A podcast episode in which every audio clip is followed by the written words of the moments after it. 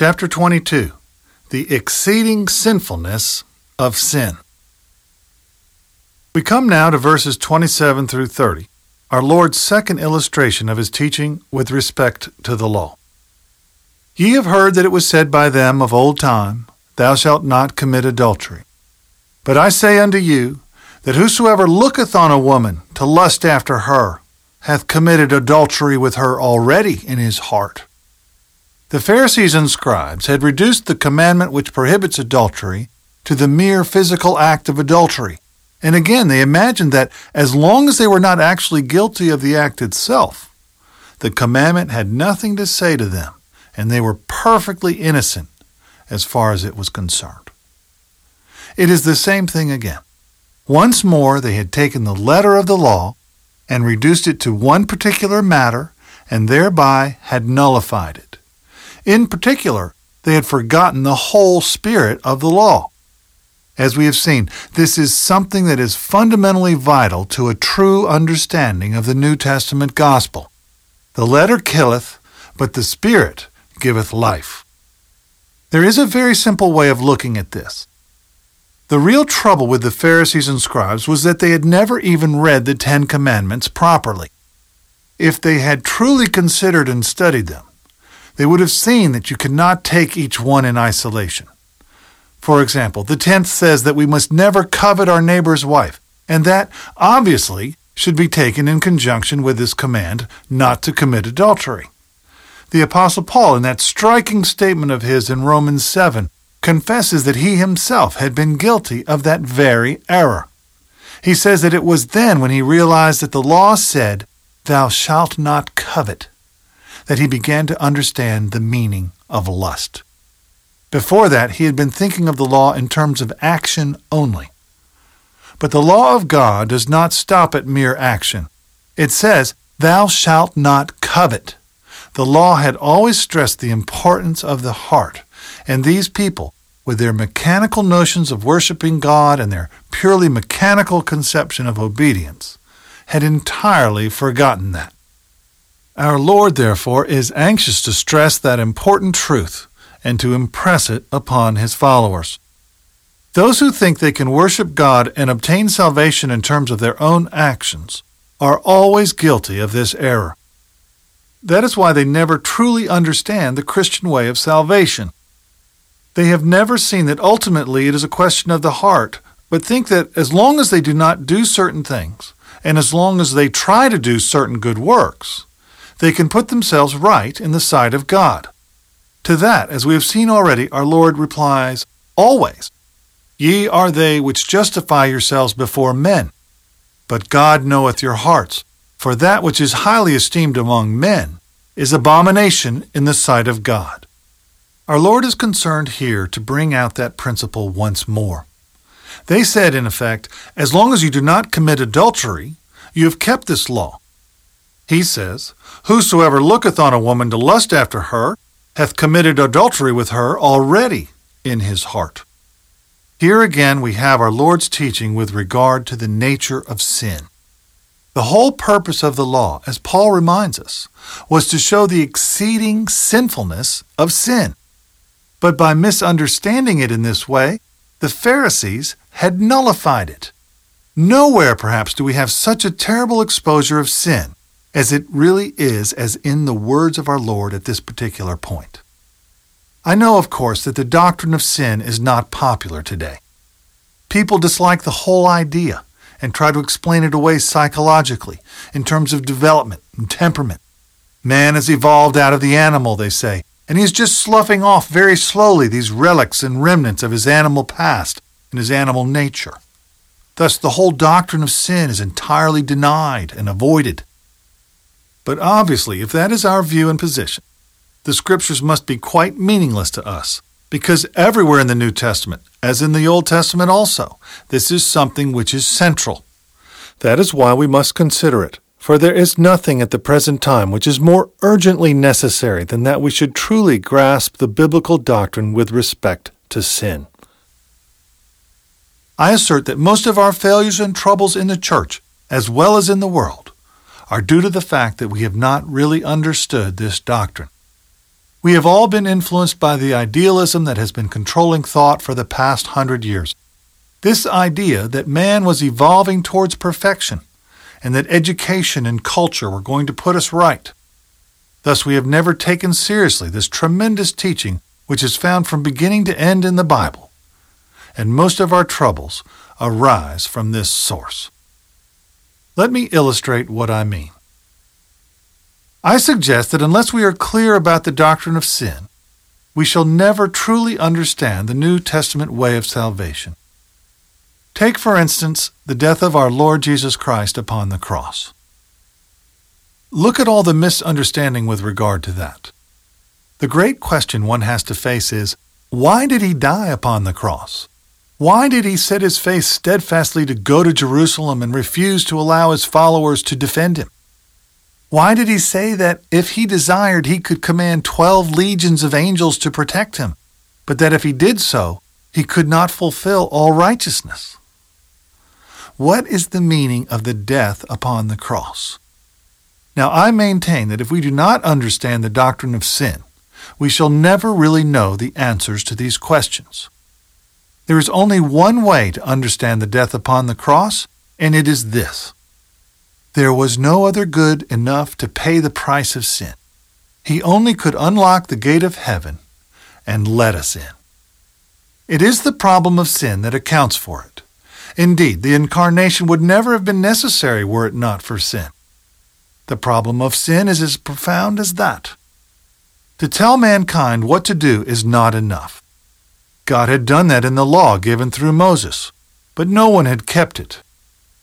There is none righteous, no, not one.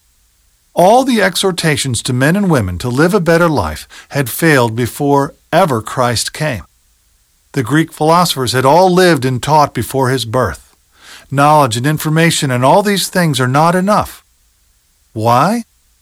Because of sin in the human heart. Thus, the only way to understand the New Testament doctrine of salvation is to start with the doctrine of sin. Whatever else sin may be, it is at least something that could be dealt with only by the coming of the eternal Son of God from heaven into this world and by his actually going to the death of the cross. That had to happen. There was no other way. God, I say with reverence, would never have allowed his only begotten beloved Son to suffer in the way he did unless it was absolutely essential. And it was essential because of sin. But the same is true of the New Testament doctrine of regeneration. Consider all the teaching about being born again and the new creation, which is to be found right through the Gospels and epistles. That is meaningless unless you understand the New Testament doctrine of sin. But if you do understand it, then you can see quite clearly that unless a man is born again and given a new nature and a new heart, he cannot possibly be saved. But regeneration is meaningless to people who have a negative view of sin and do not realize its profundity. This, then, is the point at which we must start. So if you dislike the New Testament doctrine of sin, it simply means that you're not a Christian. For you cannot be one without believing that you must be born again, and without realizing that nothing but the death of Christ upon the cross saves you and reconciles you to God. All who are trusting to their own efforts are denying the gospel, and the reason for that is always that they have never seen themselves as sinners or understood the New Testament doctrine of sin. This is a crucial matter. This doctrine, therefore, is absolutely vital in determining our conception of true evangelism. There is no true evangelism without the doctrine of sin, and without an understanding of what sin is. I do not want to be unfair, but I say that a gospel which merely says, "Come to Jesus," and offers him as a friend, and offers a marvelous new life, without convicting of sin, is not New Testament evangelism. The essence of evangelism is to start by preaching the law. And it is because the law has not been preached that we have had so much superficial evangelism. Go through the ministry of our Lord himself, and you cannot but get the impression that at times, far from pressing people to follow him and to decide for him, he put great obstacles in their way. He said in effect, "Do you realize what you are doing? Have you counted the cost? Do you realize where it may lead you? Do you know that it means denying yourself, taking up your cross daily, and following me? True evangelism, I say, because of this doctrine of sin, must always start by preaching the law. This means that we must explain that mankind is confronted by the holiness of God, by his demands, and also by the consequences of sin. It is the Son of God himself who speaks about being cast into hell. If you do not like the doctrine of hell, you are just disagreeing with Jesus Christ. He, the Son of God, believed in hell. And it is in his exposure of the true nature of sin that he teaches that sin ultimately lands men in hell. So evangelism must start with the holiness of God, the sinfulness of man, the demands of the law, the punishment meted out by the law, and the eternal consequences of evil and wrongdoing. It is only the man who is brought to see his guilt in this way who flies to Christ for deliverance and redemption. Any belief in the Lord Jesus Christ which is not based on that is not a true belief in him.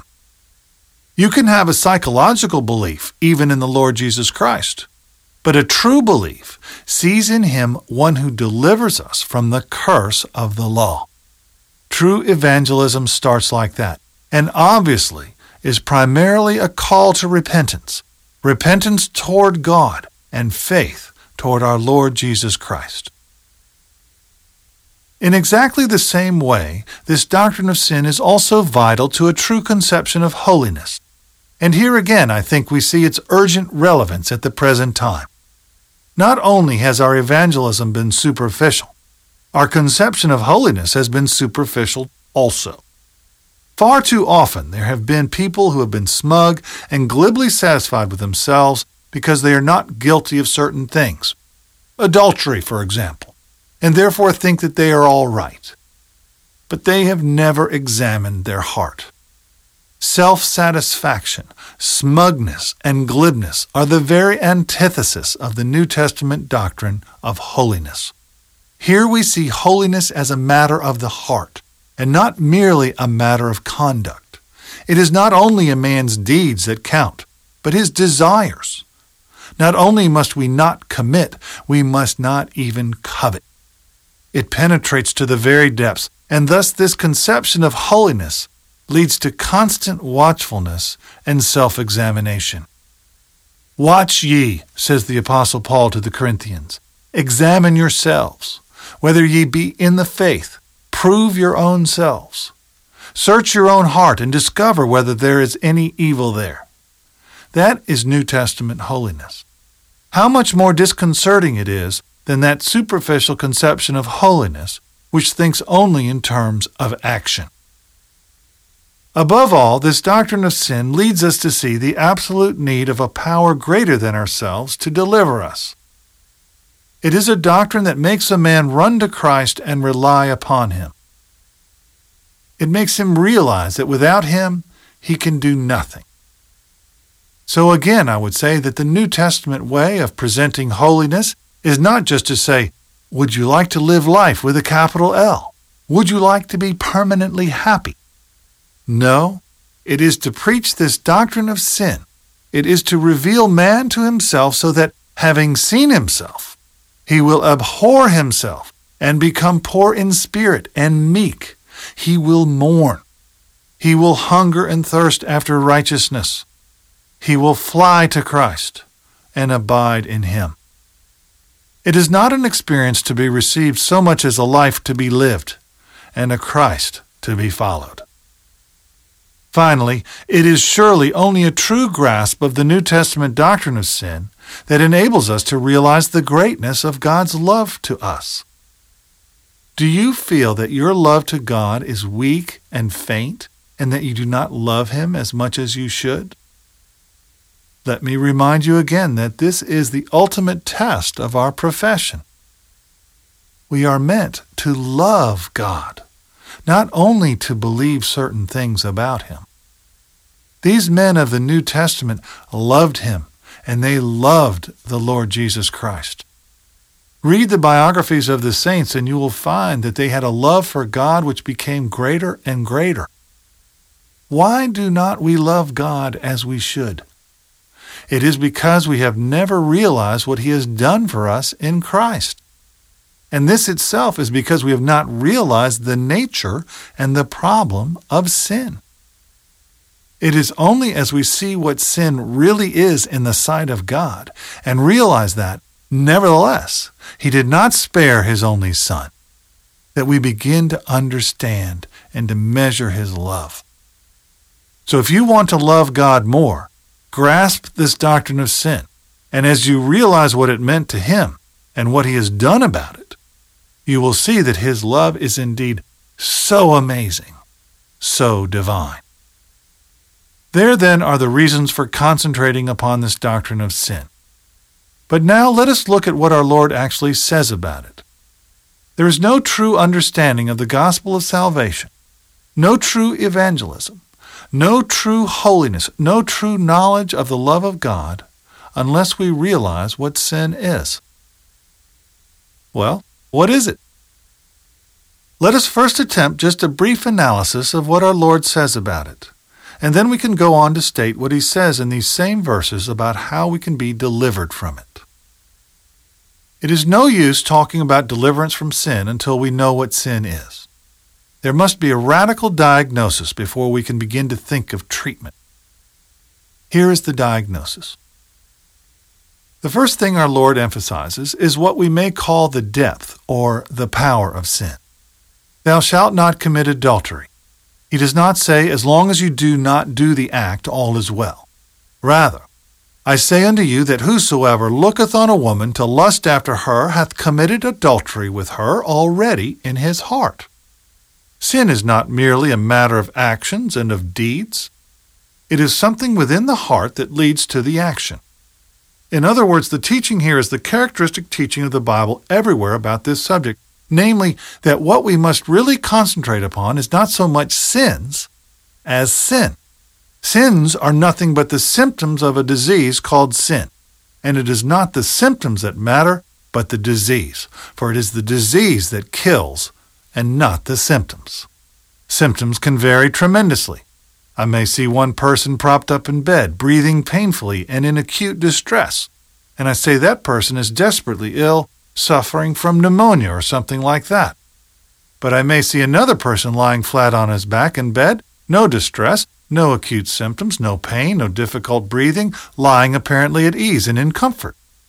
And yet there may be some foul disease, some foul growth in that person's constitution, eating away at the vitals, a disease which will kill him as certainly and as surely as the other. It is not the mode, but the fact of death that matters. It is not the symptoms that finally count, but the disease. That is the truth which our Lord here impresses upon us. The fact that you have not committed the act of adultery does not mean you are guiltless. What about your heart? Is there disease there? And His teaching is that what matters is this fell and foul power that is in human nature as the result of sin and the fall. Man was not always like that, for God made him perfect.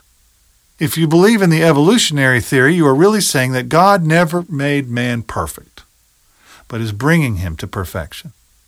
Therefore, there is no true sin.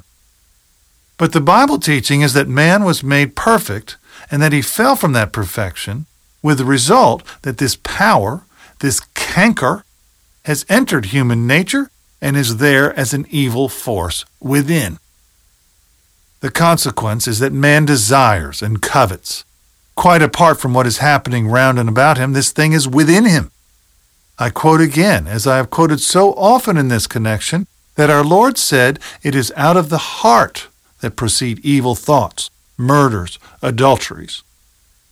Now sin must be understood like this, as a terrible power. It is not so much that I do a thing. It is what makes me do it, what urges me to do it, that matters. There it is in all of us, and we must face it, the depth and the power of sin. But let me say a word about the subtlety of sin. Sin is this terrible thing which so deludes and fools us as to make us feel quite happy and contented so long as we have not committed the act. Yes, I say, I was tempted, but thank God I did not fall. That is all right up to a point, so long as I am not too content with that. If I am merely satisfied with the fact that I did not do the thing, I am all wrong. I ought to go on and ask, but why did I want to do it? That is where the subtlety of sin comes in. It affects the whole constitution of man. It is not merely something in the animal part of our nature. It is in our mind and outlook, and it makes us think corruptly in that manner. Then think of the clever way in which it insinuates itself into the mind, and the terrible way in which we are guilty of sinning with the mind. There are highly respectable men and women who would never dream of committing an act of adultery. But look at the way in which they enjoy sinning in the mind and in the imagination. We are dealing with practical matters. We are dealing with life as it is. This is what I mean. You have never been guilty of adultery. All right. Would you then answer me this simple question?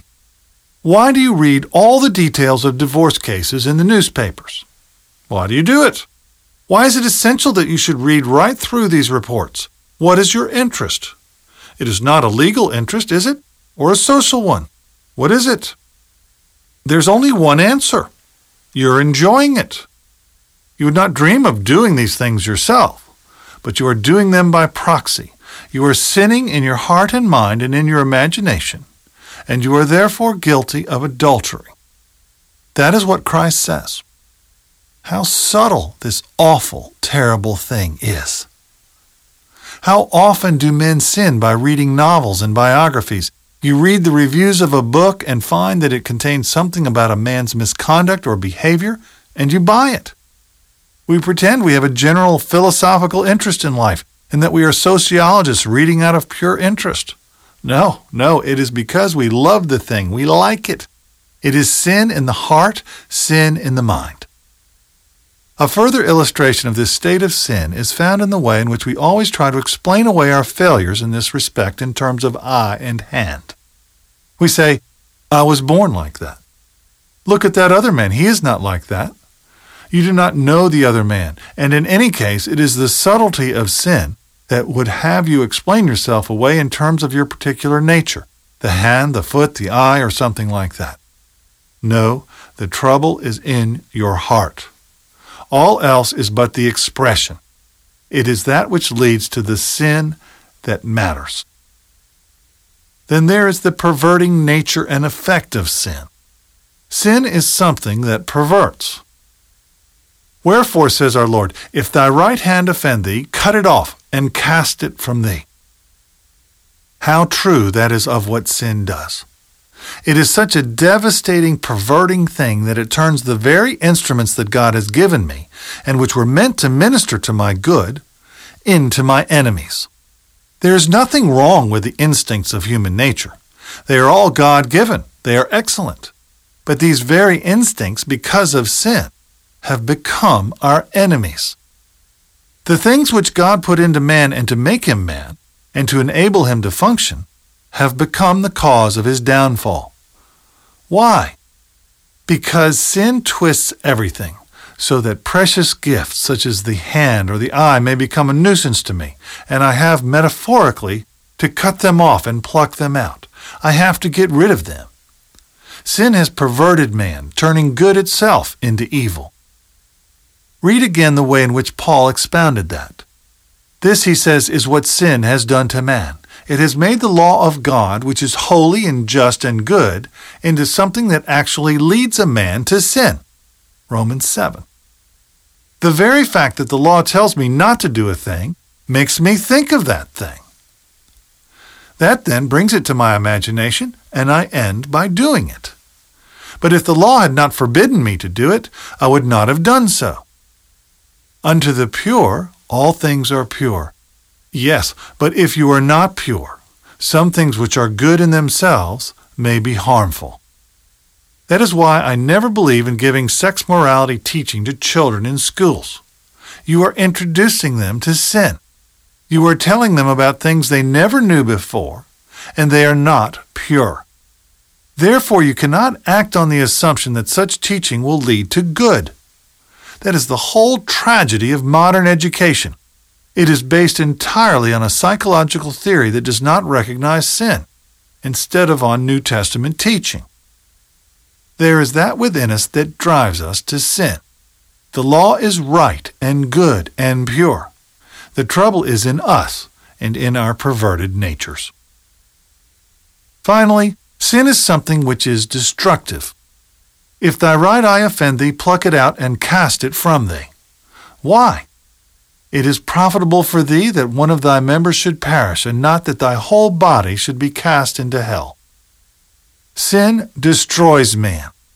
It introduced death into the life of man, and death into the world. It always leads to death, and ultimately to hell, suffering, and punishment. It is hateful to God. It is abhorrent to Him. And I say with reverence that because God is God, sin must lead to hell. The wages of sin is death. God and sin are utterly incompatible, and therefore sin of necessity leads to hell. He is of such pure countenance that He cannot look upon sin. It is so utterly hateful to Him. That is the New Testament doctrine of sin. Thou shalt not commit adultery. Of course not. But is it in our hearts? Is it in our imagination? Do we like it? God forbid that any of us should be able to look at this holy law of God and feel satisfied. If we do not feel unclean at this moment, God have mercy upon us. If we can conceivably be satisfied with our lives because we have never committed an act of adultery or of murder or any one of these things, I say that we do not know ourselves, nor the blackness and the foulness of our own hearts. We must listen to the teaching of the blessed Son of God and examine ourselves, examine our thoughts, our desires, and our imagination. And unless we feel that we are vile and foul and need to be washed and cleansed, unless we feel utterly helpless with a terrible poverty of spirit, and unless we are hungering and thirsting after righteousness, I say, God have mercy upon us. I thank God that I have a gospel which tells me that another who is spotless and pure and utterly holy has taken my sin and my guilt upon himself. I am washed in his precious blood, and he has given me his own nature. When I realized that I needed a new heart, I found, thank God, that He had come to give it to me, and He has given it. Thy nature, gracious Lord, impart. Come quickly from above. Write Thy new name upon my heart, Thy new best name of love. Let that be our prayer.